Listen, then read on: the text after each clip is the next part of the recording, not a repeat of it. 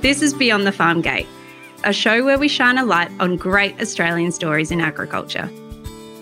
On the show, you'll hear from farmers who've survived challenges like fire, flood, and drought, farmers who run innovative and unique agribusinesses, and farmers who are balancing work and family in rural Australia.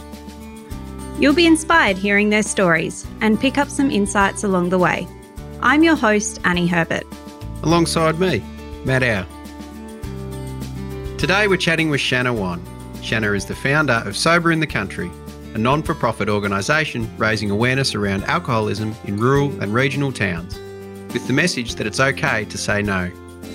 In this episode, you'll hear about Shanna's story of addiction, why it's so hard to say no to a beer in the bush, and how she's using her lived experience to help others. Before we jump in today, I just want to give you a heads up that this episode covers some heavy subjects, including addiction, mental health, and sexual assault. If you're affected by today's conversation, please contact Lifeline on 13 11 14. We've also put some mental health resources in the episode show notes. These are really important topics to discuss, so with that in mind, let's jump in. Well, firstly, thank you very much for joining us on the show, Shanna, on Beyond Farm Gate. Thanks for making some time. Thank you so much for having me, Matt. I really appreciate it. I thought we'd start with your connection to agriculture and if you could tell us how it all began. Oh, look, I'm I'm a bush girl and an Aggie from way back. I was born and raised in northwestern New South Wales and ag or cropping or livestock variations of agriculture have just been a theme throughout my entire life. So yeah, the the ag industry is very very close to my heart for many reasons. And did you originate in Australia? Is that where your story began, or what part of the world was that first experience? I'm Ringian. I actually was born in Zimbabwe, and my family came to Australia in, oh, hang on, I'm going to have to do maths here, which is always funny with me. 1974 plus six, whatever that made it. this is why I don't work in banking, guys. 1980. Um, there you go. Thank you. Thanks, Annie. so in 1980 we landed we landed in Australia and yeah my my incredible father had $200 and two toddlers and we moved into a caravan and began life in a completely new country because sadly Zimbabwe was going through a horrific time and that has never really stopped. But anyway that's a separate topic for many zooms and podcasts. But um, we emigrated when I was a kid to try and ensure that our family had a chance at a safe life, good schooling. Yeah, just a second shot in a country that wasn't being ravaged, basically. Amazing beginning to agriculture. Where did you put down roots in Australia when you first turned up?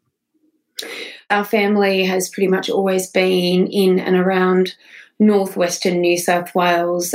So basically, as is the case, I think, with a whole heap of people who dwell in the rural or ag space. You know, you might fly the coop and, and run around the countryside and live in various places and experience various things and work in different geographic locations, but it would be safe to say that the northwest part of New South Wales has always more or less been home to myself and my family. And people who are familiar with that region would know that um, it's home to a vast array of cropping and livestock and agriculture. It's it's a pretty prosperous sort of an area and a, and a major sort of growing region. So that's what I call home, but it's multiple homes within a home across the course of my life. But that's as good as anything. And what about from a career perspective? What were some of the first roles, I suppose, that you you took on? I'm just having little flashbacks here to when I tried to be a receptionist once. I was actually really good at it because I was very friendly and very bubbly. I used to just get a bit excited by visitors and get off derailed quickly from tasks. So I used to get caught in conversations at the front desk and forget I actually had a job to do. How funny. That sounds familiar. Doesn't it? it's really funny. The char- um, charity, the charity beautiful PA slash office manager that I have, Felicity, is always asking me whether I've been distracted by a shiny object. And I am so easily distracted by shiny objects. So that was apparent pretty quickly. But Sorry, I was just going, see, I just got distracted by a shiny object, which is a memory of my first job. so, so what it is, right, is I sort of knew from the get go that I loved people.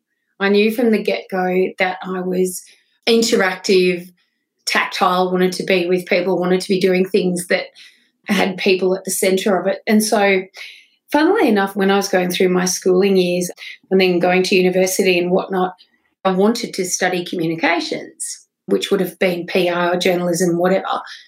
But um, how offensive, I didn't get a good enough grade for whatever the intake was that year or something. I don't know, it's so long ago, I can't remember. And it was really funny. So that thwarted my great plans to go into what would have been just the perfect fit for me. So I think I studied some ridiculous thing. Oh, this is so embarrassing like a Bachelor of Arts in office management. like, what does that even mean?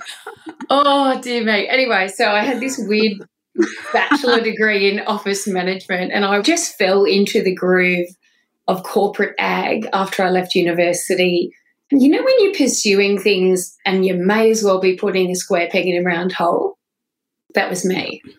Like, honestly, at the time it was a bit heartbreaking, but looking back now on my career, there's some pretty funny stuff in there. Such as me working for big multinational ag chem companies where, you know, I might have to speak with people about chemical applications. And oh, God, look, it was just so not a good fit for me. But thankfully, my character got me through. I sort of used to just scrape through because I was, I don't know, a little bit cheeky and a bit fun. And I think people were just like, oh, we've got to help this poor girl out. She'll get the sack for sure. I'm having flashbacks again, Matt. There's a great story about when I was down in far southern New South Wales. Yeah, again, working in ag chem. And I had to go and visit this big, notoriously tough to crack client. And I needed to have a particular number of pallets of some bloody chemical or the other sold that month to meet a KPI, blah, blah, blah, whatever. Um, and I rolled into that office that day, and, and, and this beautiful man who's a friend of mine to this day said to me, So, Shannon, why should I support the products of company X? I'll call it company X, okay? And I looked at him blankly and I said, Well, I don't know, just because if you don't, I'll probably get sacked. And I said, brutal honesty. I really need you to buy some stuff, man, because I'm bad at my job and but I need a job. And honestly, this this is how it went for me. I was um, horrendously ill suited to so many of the jobs I did, but I kept getting through because I was passionate and I was honest, and I loved ag and I loved rural people. So God knows how I fluffed around and went from one job to another. I mean, I worked hard and I had a go, but it was just not the right fit. And all the time that this was going on, there might be an event coming up, or there might be a show where we would all get together at a conference. And anytime I was involved in presenting or standing in front of a crowd and doing whatever it might be, I came alive and it felt like that was where I needed to be. But millions of years ago, when I was young, you just didn't go and do things because you knew you were good at it. You were supposed to stick to what you were doing. You know, we we didn't have the flexibility that kids have now. Um, we had to stick it through, otherwise we were regarded as too flighty or not serious or not committed. And it's such a shame because had I, if I knew then what I knew now, oh my god. Well, anyway, that's life, isn't it? But the indicator that I was in the wrong spot was there the whole time, but I kept just pushing through because it's what everyone said I must do. So it's a long and funny story. And despite how appallingly bad I was at multiple corporate ag roles, I have zero regrets because what it did was enabled me to travel Australia far and wide. And like I said, I've worked in livestock, I've worked in grains, cotton, bloody broadacre, whatever, in various roles all over the country. And anyone who's lived in rural Australia for five minutes knows that once you've worked in a few different mobs, you're connected to pretty much everyone across Australia. So it gave me the foundation of an Australia wide network of rural people, which would come into play later in life, as we will discuss. So I had some fun, but I, I feel sorry for my old bosses. So if they're listening, I'm so sorry, guys, for sucking at my job. So I understand as well, Shanna, that you spent some time as a Jillaroo. Can you tell us more about that? So that's going all the way back to my gap year, which is straight out of school. I wish I had grown up on a big station where my life then and my future would have been sitting on the back of a stock horse tailing cattle all day long because that's probably where I'm at my very, very happiest. But I grew up in a cropping situation, so that wasn't for me. So I just basically pursued what I could to be hanging around livestock and horses in other aspects. So my time wasn't spent on the big traditional stations that you see, like, you know, the top end or the, the big central Queensland or Western stations. I was on a smaller enterprise. And I do love, I love the lifestyle and the physicality and the honesty of a good day's work in the saddle.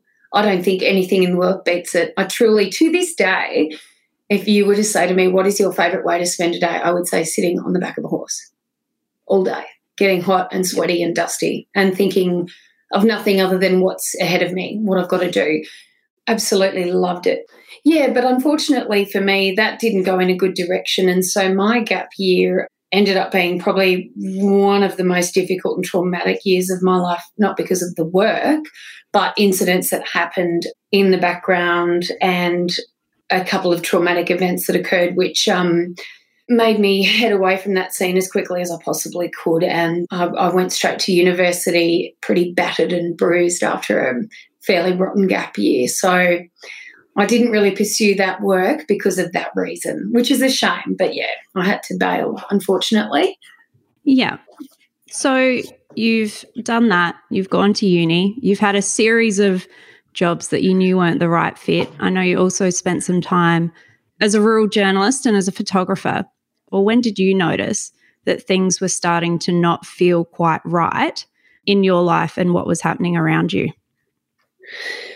So, going back through the annals of my own history, what I was just saying before there, Annie, that that gap year and the things that went wrong there, which and I don't need to delve into it, but essentially sexual assault and trauma and yucky things. That's the least offensive thing I can explain it as. Some yucky things happened to me as a young woman out on a remote station. And to be really honest with you, off the back of those traumatic experiences, I basically turned to developing some unhealthy coping mechanisms. And it's taken me years and years and years and years and years to piece it all together. But I now understand that things started to go wrong off the back of those events. However, they didn't really manifest in all their horrendous, ugly glory until a couple of decades later. Probably in about my late 20s, I realized life wasn't really going to plan.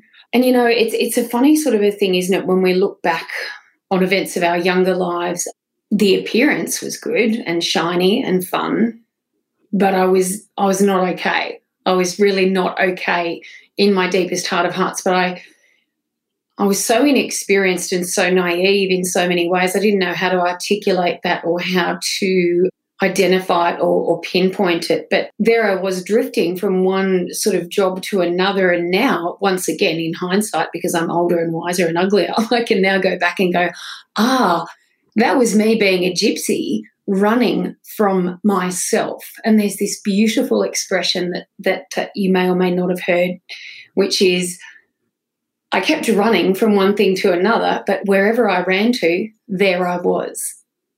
So I couldn't figure out the problem was within me, not the job, not the town, not the career.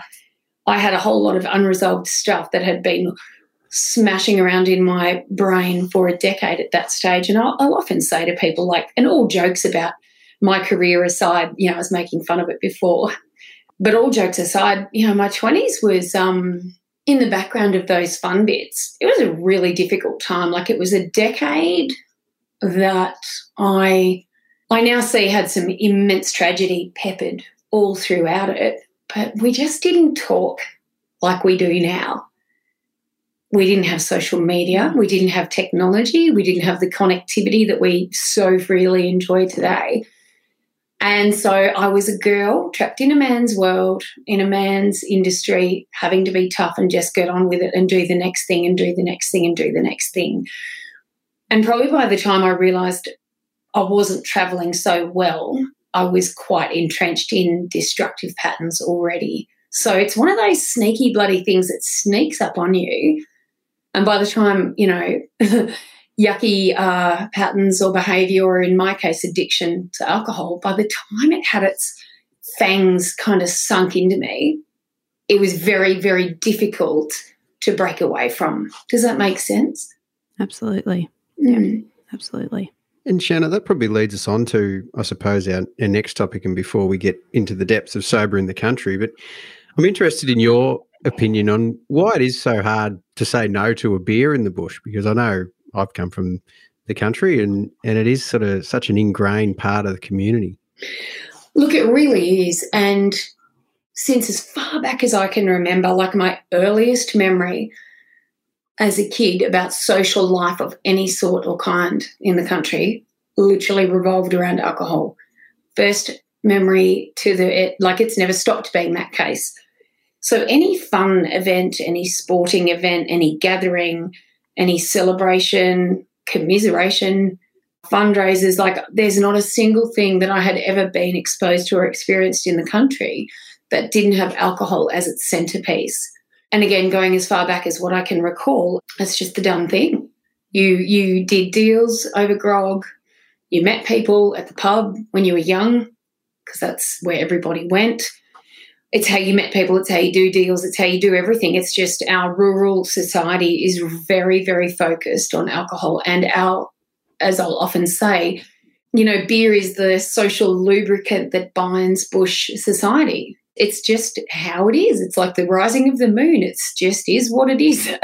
and it's how it always has been. And it's all good and well for people who don't have an issue when it comes to alcohol. It's not a drama. However, if you do have a little battle on your hands when it comes to how often you drink or how much you drink or whether you can or can't pull up, it's it's a really tough space to dwell in. I was one of those people as I was figuring out as my 20s barged on into my 30s I was one of those people where I didn't have an off button. I couldn't pull up when I drank. I was, it sort of went from being a, a party girl to an absolute bloody rat bag when it came to alcohol. And mm-hmm. anyway, I've sort of skipped ahead a couple of questions there, Matt. But yeah, the, the, the alcohol culture and the rural space are firmly ingrained and they go hand in hand. And I don't even necessarily speak about that as a, as a critical thing, as in I'm not criticizing it because plenty of people can enjoy a beer, no dramas. Good on them if they can.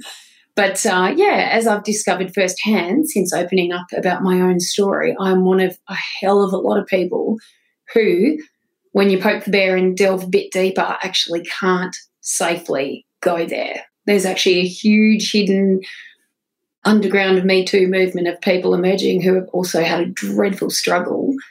Yeah, but didn't didn't know that there were other people struggling. So it's a fascinating topic.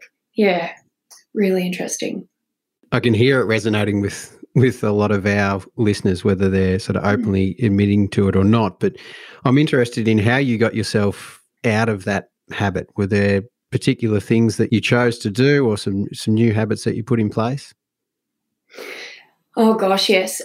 When it comes to alcohol abuse or misuse or addiction or alcoholism, call it whatever you like, there are 285 million shades of grey. I tell you what, there's all sorts of beginning and end points to the spectrum and the conversation. And what I can say is I've I've walked the entire spectrum from you know curious, let's have a beer and see how it tastes, seventeen year old country girl to end stage alcoholism at the age of 40 and suicidal because I, I thought I could not ever escape the pattern. So I guess I would love listeners to understand that I went the whole way. I could not get off the, the merry-go-round of it. So I became a chronic alcoholic. People often think that that means you must be drinking first thing in the morning or during the day or every day. And that's another thing I like to try and shed light on is actually, no, it's not even that predictable or that cut and dried.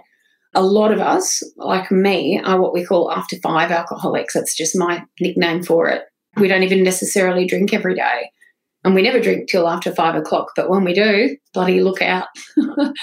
and, you know, that's how it was for me. So when I finally had my spectacular rock bottom after two decades of unresolved trauma and grief and difficulty and all of this alcohol as a mask to cover intense emotions or stress or anxiety or whatever. It all just came to a great, big, ugly, messy head.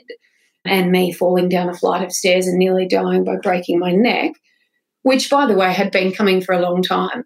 How it didn't happen sooner, I'll never know. How I didn't die from a horrifying vehicle accident or even suicide, I'll never know. I should not be here. It was that serious for me. I was in so much trouble. So when you say, How did you break the habit? For me, I think it was well past a habit. It was a roaring, all encompassing, monstrous addiction. And to come through it and to change it and to survive, I had to literally hit the brakes and flip my life on its head. So if Shanna Whan at the age of 23 had recognized my drinking as the problem it was then, I could have done it differently. I could have taken a softer approach and just moderated and cut back and, you know, looked at my overall health and blah, blah, blah, whatever. But the thing with addiction that people don't understand is that it begins as one thing and it ends as another, and it becomes a progressive and, if left untreated, fatal disease. And that's where I was at. I was at the fatal catastrophic stage where I was a case of either you get sober and you understand you can never drink again or you die. That's what your choices are now. That's the point I went to. So, yeah, it was very, very serious. And I had to change everything that I, I basically, um, I tried all the uh, nice, soft, fluffy options for a long time because I thought they'd be easier and less confronting and, uh, I don't know, a bit less honest, I guess. And in the end, it came down to me going, okay, you are a human who can never drink again. End of story. How's your life going to look now? So I took a year, I carved a complete year out of my entire life. I stopped. And at that time, Annie, you mentioned at the start, I did photography and journalism. And at that time, I had found my happy place doing what I was really good at, which was words and images. It was, it was, I was so happy doing that. I was a freelance photographer and journalist and I was at the top of my game, traveling, photographing amazing families. Uh, it was beautiful. It was such, I was very, very passionate about that and I'd found my fit. But what was happening is my photography and wedding photography and so forth was taking me to big distances away from home where I was stuck in motels for a weekend. And what that was doing was taking me away from home and putting temptation under my nose every weekend. And so to break all of the cycles, I literally said, okay, well, it's all got to go. I cancelled all my jobs. I cancelled my life. I cancelled my career. And I put myself into lockdown in my own home. I spoke with my husband and my family.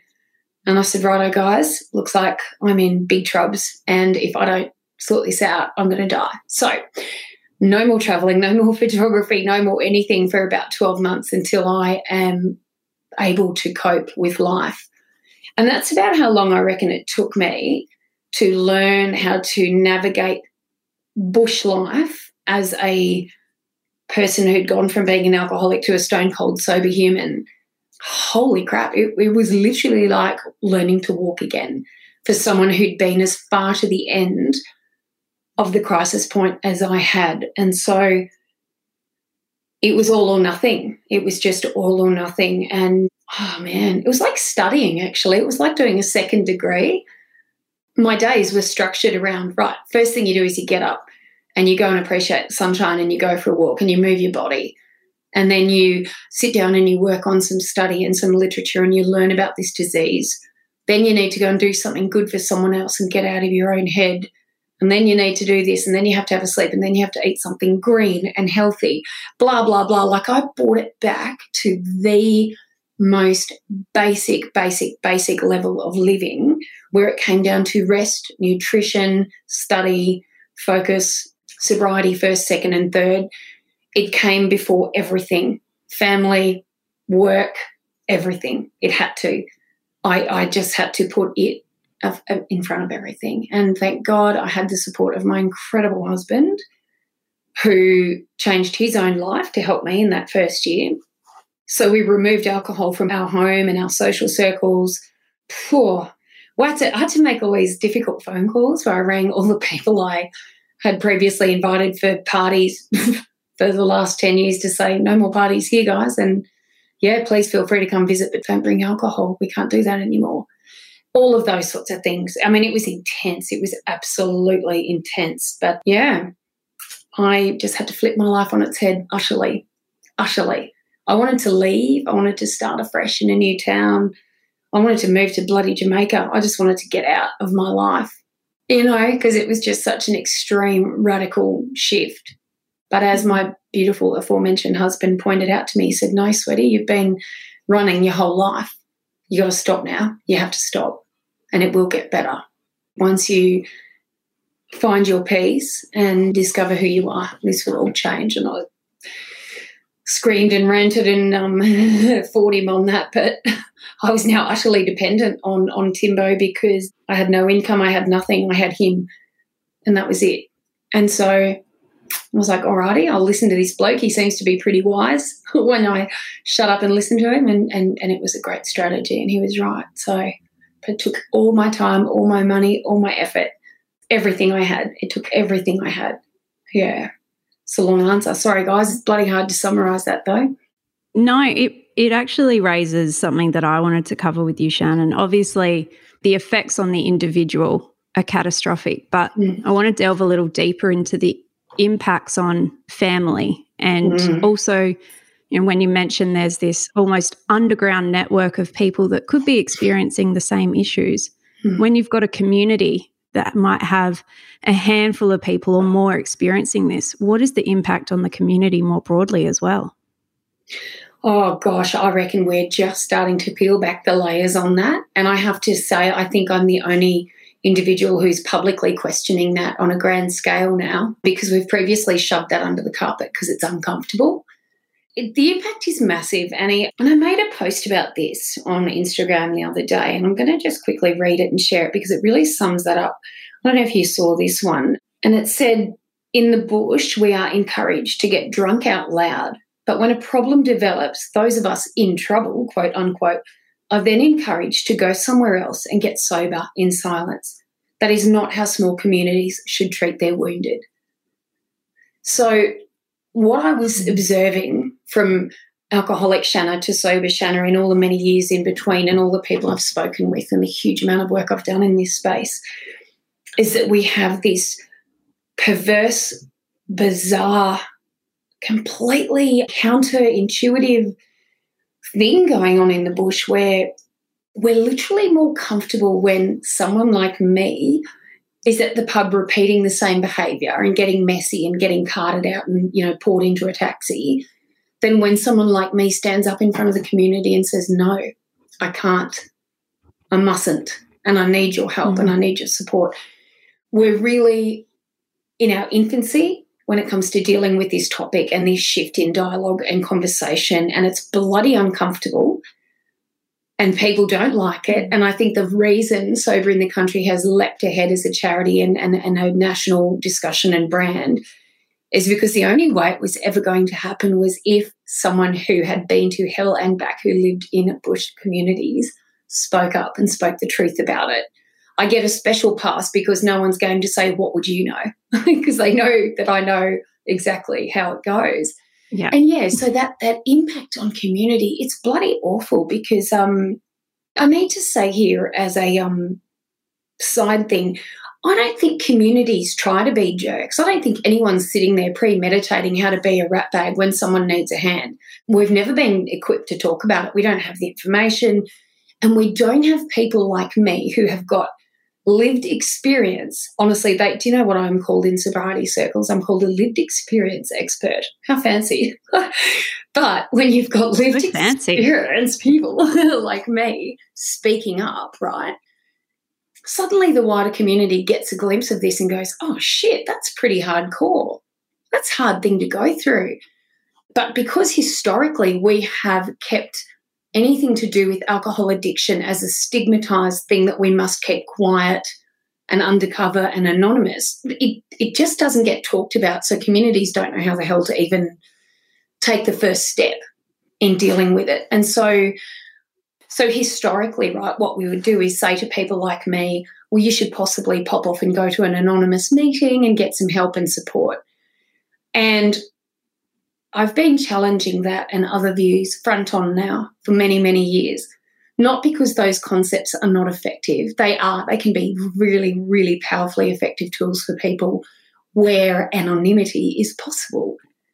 But hello, we live in teeny tiny country communities where we are a part of the daily fabric of a community, and anonymity is a farcical notion. Like it's an actual joke to think that Mm. You can slip into your own community and suddenly become anonymous. Like, how ridiculous. But again, no one's really ever thought to challenge that or talk about it or bring that out into the open. And so we have this bizarre, I guess, roll on effect where you're either a drinker or you're not. Bang, you're on one side of the fence or you're the other.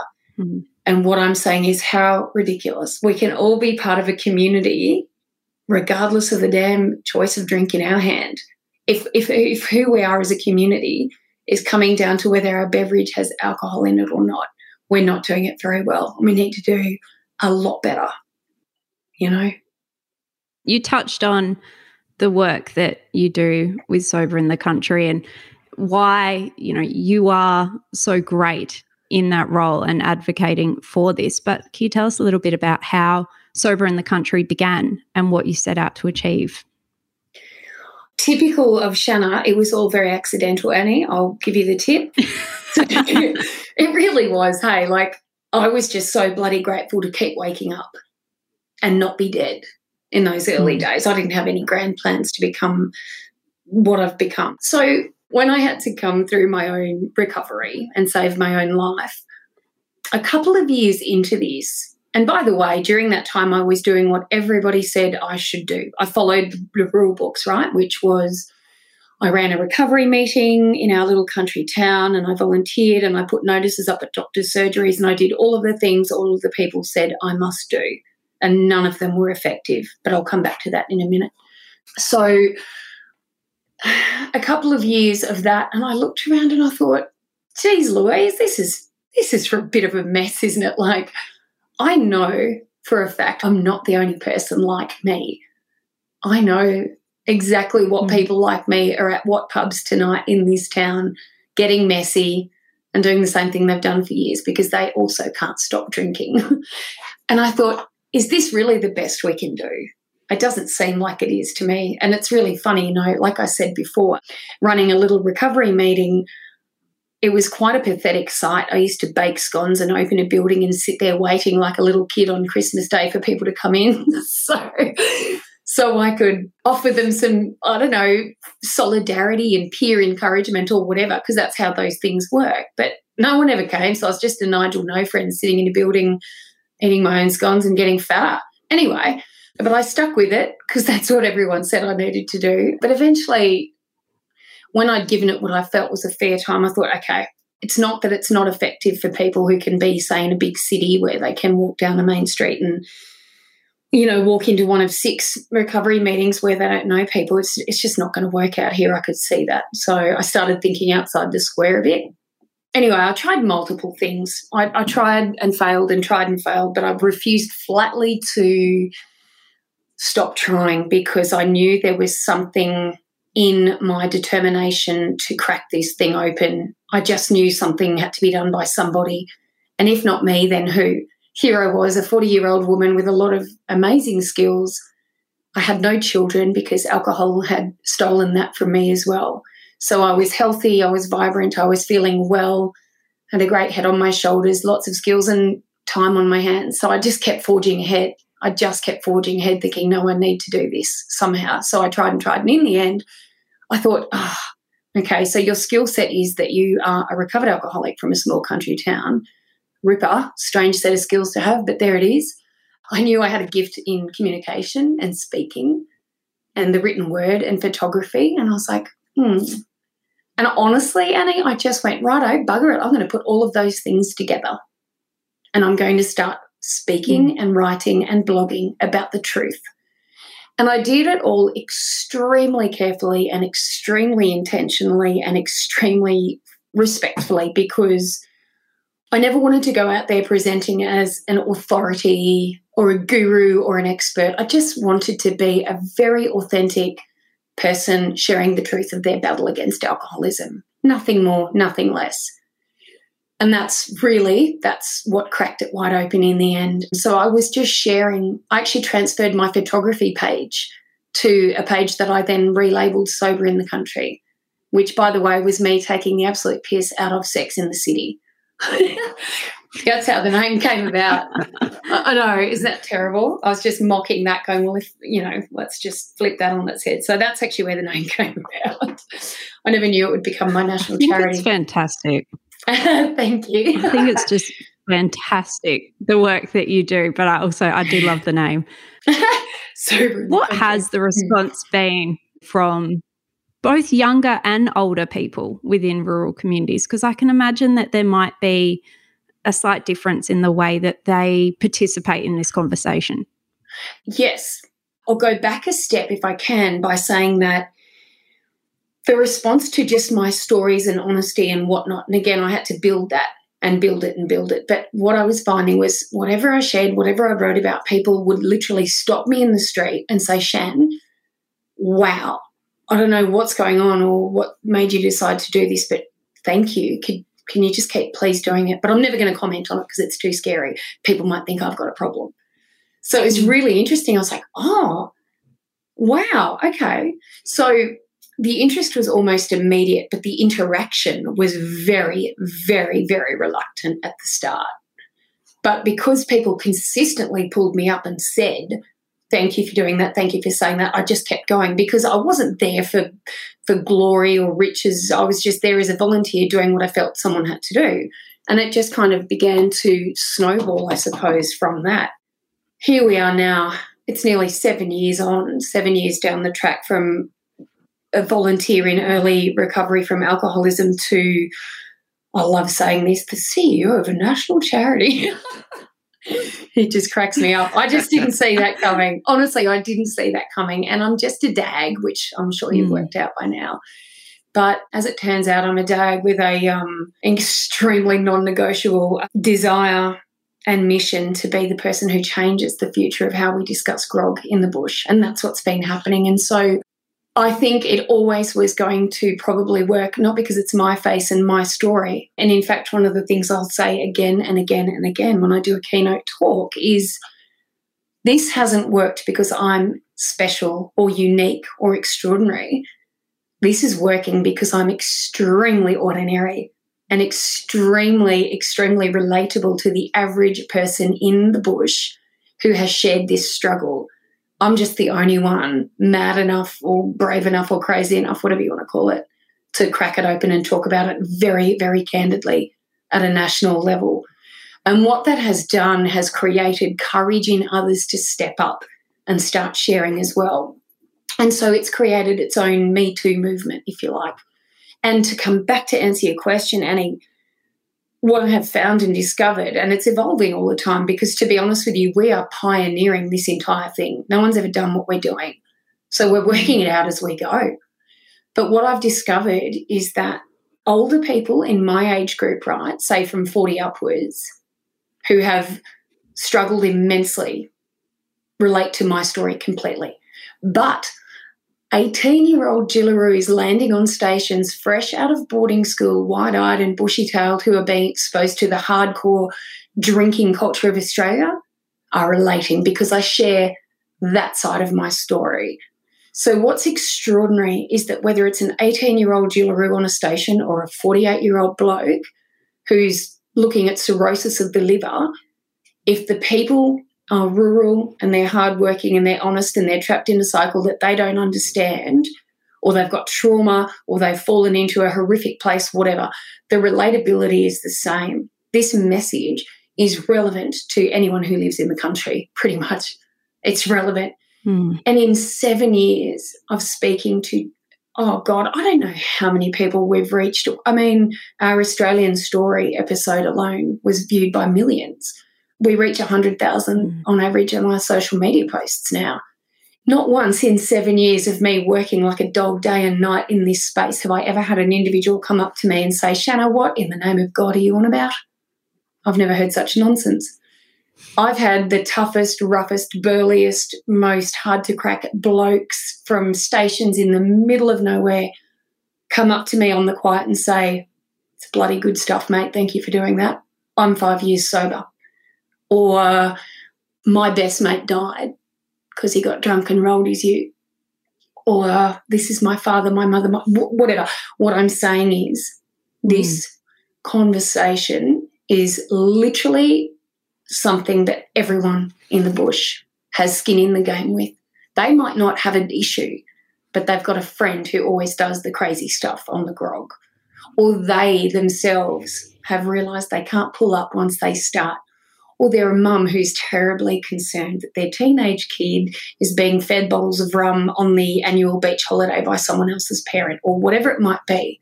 There's just a concurrent thread of people acknowledging that we pretty much idolise grog in the bush, and that can lead to really serious problems for some of us. But what I have to throw in here now, in case I forget to, is that we're not anti alcohol, right? Something I am at absolute pains to talk about. And, and uh, you can imagine why. Imagine if I went onto a station in the middle of nowhere and started evangelizing about the evils of alcohol, I'd be kicked out before I even got through the main gate. Not to mention the fact, you know, not to mention the fact yeah, good luck. I was the biggest drinker of all, like, duh. but it's amazing how many people, it's amazing how many people mm. don't stop to consider I'm not against alcohol and I'm not against people who enjoy drink. My darling husband loves a beer. There's beer in our fridge, right? Mm. So I am not anti alcohol and Sober in the Country as a national charity is not anti alcohol. What we're doing is being pro awareness, pro conversations, pro choice, so that no matter what our mates drink or their reason or choice to drink or not to drink, we get over being heroes about it, going, What's wrong with you? You used to be fun, have a beer, harden up. That's what we're attacking there. We're going after that vernacular in the Australian culture and saying, Come on, guys, it's 2021. If someone says no to a drink, get over it and pass them the soda water. Because that's the heart and soul of the issue right there is not changing people's right to do whatever the hell they want to. It's more so accepting their choice to do what they need to and not questioning it. And that's what we've really worked out in these last seven years is that because we are so passionate about our love affair with grog in the country, if someone dares to say no, we are pre programmed to challenge that. And so we are now re pre programming everyone to say, don't, don't challenge it. That could be another Shanna right there. Just just calm down, grab her a soda water and keep rolling. Does it matter? You know? So anyway, that's that's something very, very important people need to be aware of because um, it's just about choice and supporting our mates. And that, that's how our campaign, the OK to Say No campaign, was born. We don't care if you drink. What we care about is that you make it okay to say no for your mates. And once we shift that conversation, we're saving lives. It's bloody simple. It's that simple. But holy moly, to crack this conversation and get everyone on board and around to that way of thinking has literally taken me as an individual, I think I 15,000 hours. And then we became a charity. And then another several years after that, I mean, I've just, I've, I've worked so hard for so long to get this out there but it's now out there and people are completely accepting and supportive and they're now on board and they now get it and the response is now overwhelmingly positive. It's so beautiful. I'm glad you made that point because i think it's a, bit, a mm. big factor of your success i suppose over the last seven years. Before we wrap up i thought i'd ask what ongoing success looks like for sober in the country. Where where to from here? Oh, look, Matt, I mean, I've got a couple of massive, massive projects in the pipeline, which I'll keep secret squirrel for the minute because I don't want to um, jinx them. but literally, to, to forever change the course of how we discuss grog in Australia is, is the big goal. Do you know what? I go to sleep dreaming about the day a man walks into a bar in the outback and says no thanks to a beer and nobody bats an eyelid. That's where we want to be headed as a community and as a as an mm. outback family is a day where alcohol doesn't define a man and it, the ability to drink grog for hours and hours on end doesn't define a man where we as a community are supporting each other no matter what and just taking care of ourselves. So, you know, like I said earlier, we are pioneering this stuff, but we're here to save lives and we're most importantly of all here to prevent people falling through the cracks. And I'll give you my favorite quote to sum it up, which is a um, beautiful quote from Desmond Tutu, which says, You know, there comes a time where we've got to stop pulling people out of the river when they've drowned, and we need to go upstream and find out why they keep falling in. And that's what we're doing. We're going upstream over and over until one day we're not pulling anyone out because they're drowned. That's the goal. Yeah.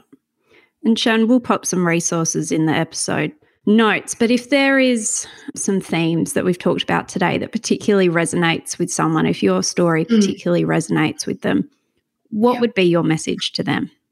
If you're listening to this podcast and some still small voice within you has been consistently saying for a while, I think there might be a problem, listen to that voice. Don't ignore it. Don't push it down. And certainly don't listen to popular opinion from people who don't know you like you know yourself take action and have a look at it.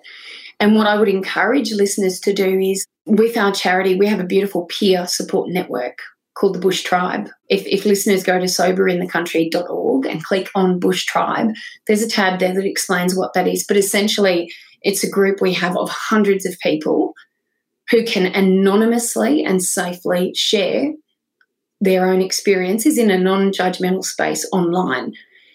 I can't strongly enough say to people, you need to connect with others. There's actually scientific proof that the opposite of addiction is connection. So once we get people talking and connected and in a safe environment with others that can encourage them, what we're giving them is a soft place to land, talk, and feel safe and grow their courage and then go and do the next things that they need to do with clinicians or whatever. So take action. Listen to that still small voice and take action and be bold and be fearless and be courageous because the one thing we do not talk about anywhere near enough is the joy of sobriety and how flipping amazing life without a hangover actually is. And again, in that bush tribe and on our social media, we're constantly sharing stories about rural professionals who have given up or cut back alcohol and the massive, massive flow on effects to their lives from health to savings to weight loss to vastly increased productivity, relationships being restored. Like there is so much good stuff in it. And what's very, very happily happening is leaders in, in the ag industry, whether it's pastoral companies or banks or whatever, you know, those of you guys who see the merit in this conversation are leading the charge in passing that on within their networks. And guess what? Suddenly employees are better and productivity is going up within companies and businesses. There's just so much good in it. There is just so much good in it. So come and get amongst it. Come and come and help me keep making sobriety trendy because that's what's happening if you can even believe it.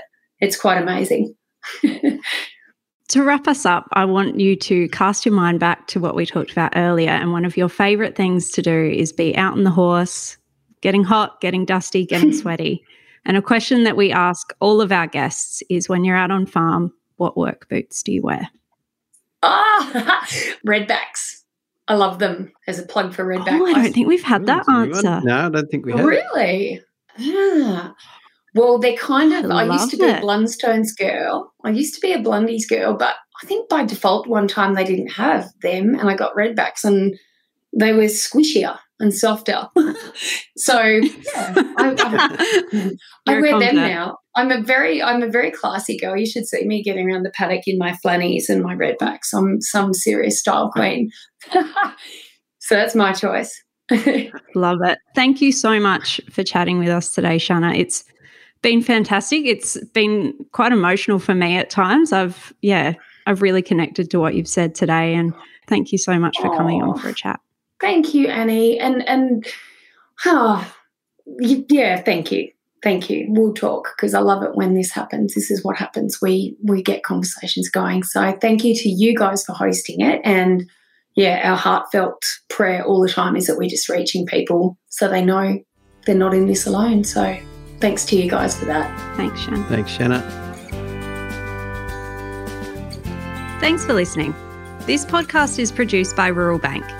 Rural Bank supports the agribusiness community by providing financial services, knowledge, and leadership for Australian farmers to grow. If you'd like more information about the topics we've discussed today, as well as links and other resources, we've added those to the show notes for this episode. You can find them by tapping or swiping over the cover art in your podcast player now. And while you're there, please leave us a five star review. It really helps other people find the show. I'm Annie Herbert. And I'm Matt Howe, and we'll chat to you next time.